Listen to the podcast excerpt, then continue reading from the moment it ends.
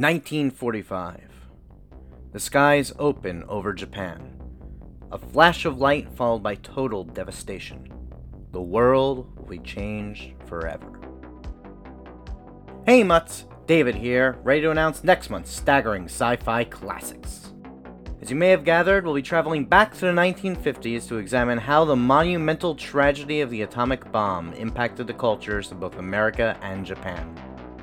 First off, while the new Ant Man may have released to mixed reviews, I mean, I liked it, but I'm a freak, we're going to be discussing a different shrinking Scott.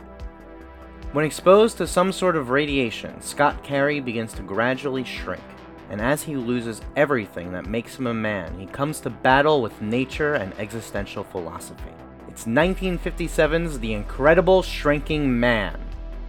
Meanwhile, on the other side of the Pacific, Another atomic test has shaken the sea, unleashing an enormous Jurassic era monster who will wreak destruction all too familiar to the Japanese people.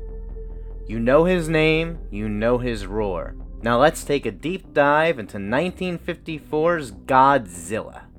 That's the original movie, not the American recut or the Italian recut of the American recut, or the remake with Aaron Taylor Johnson, or the other remake with Matthew Broderick. We're not evil, you know. Incredible Shrinking Man is available for rent on Amazon, while Godzilla can be streamed on HBO Max, Pluto TV, or Crackle.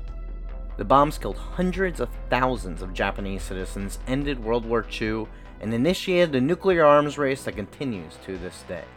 Yet the world carries on. Can Americans really just return to a simple life of domestic bliss? Could Japan ever finish mourning the loss? Tune in Thursday, March 2nd. Till then, mutts.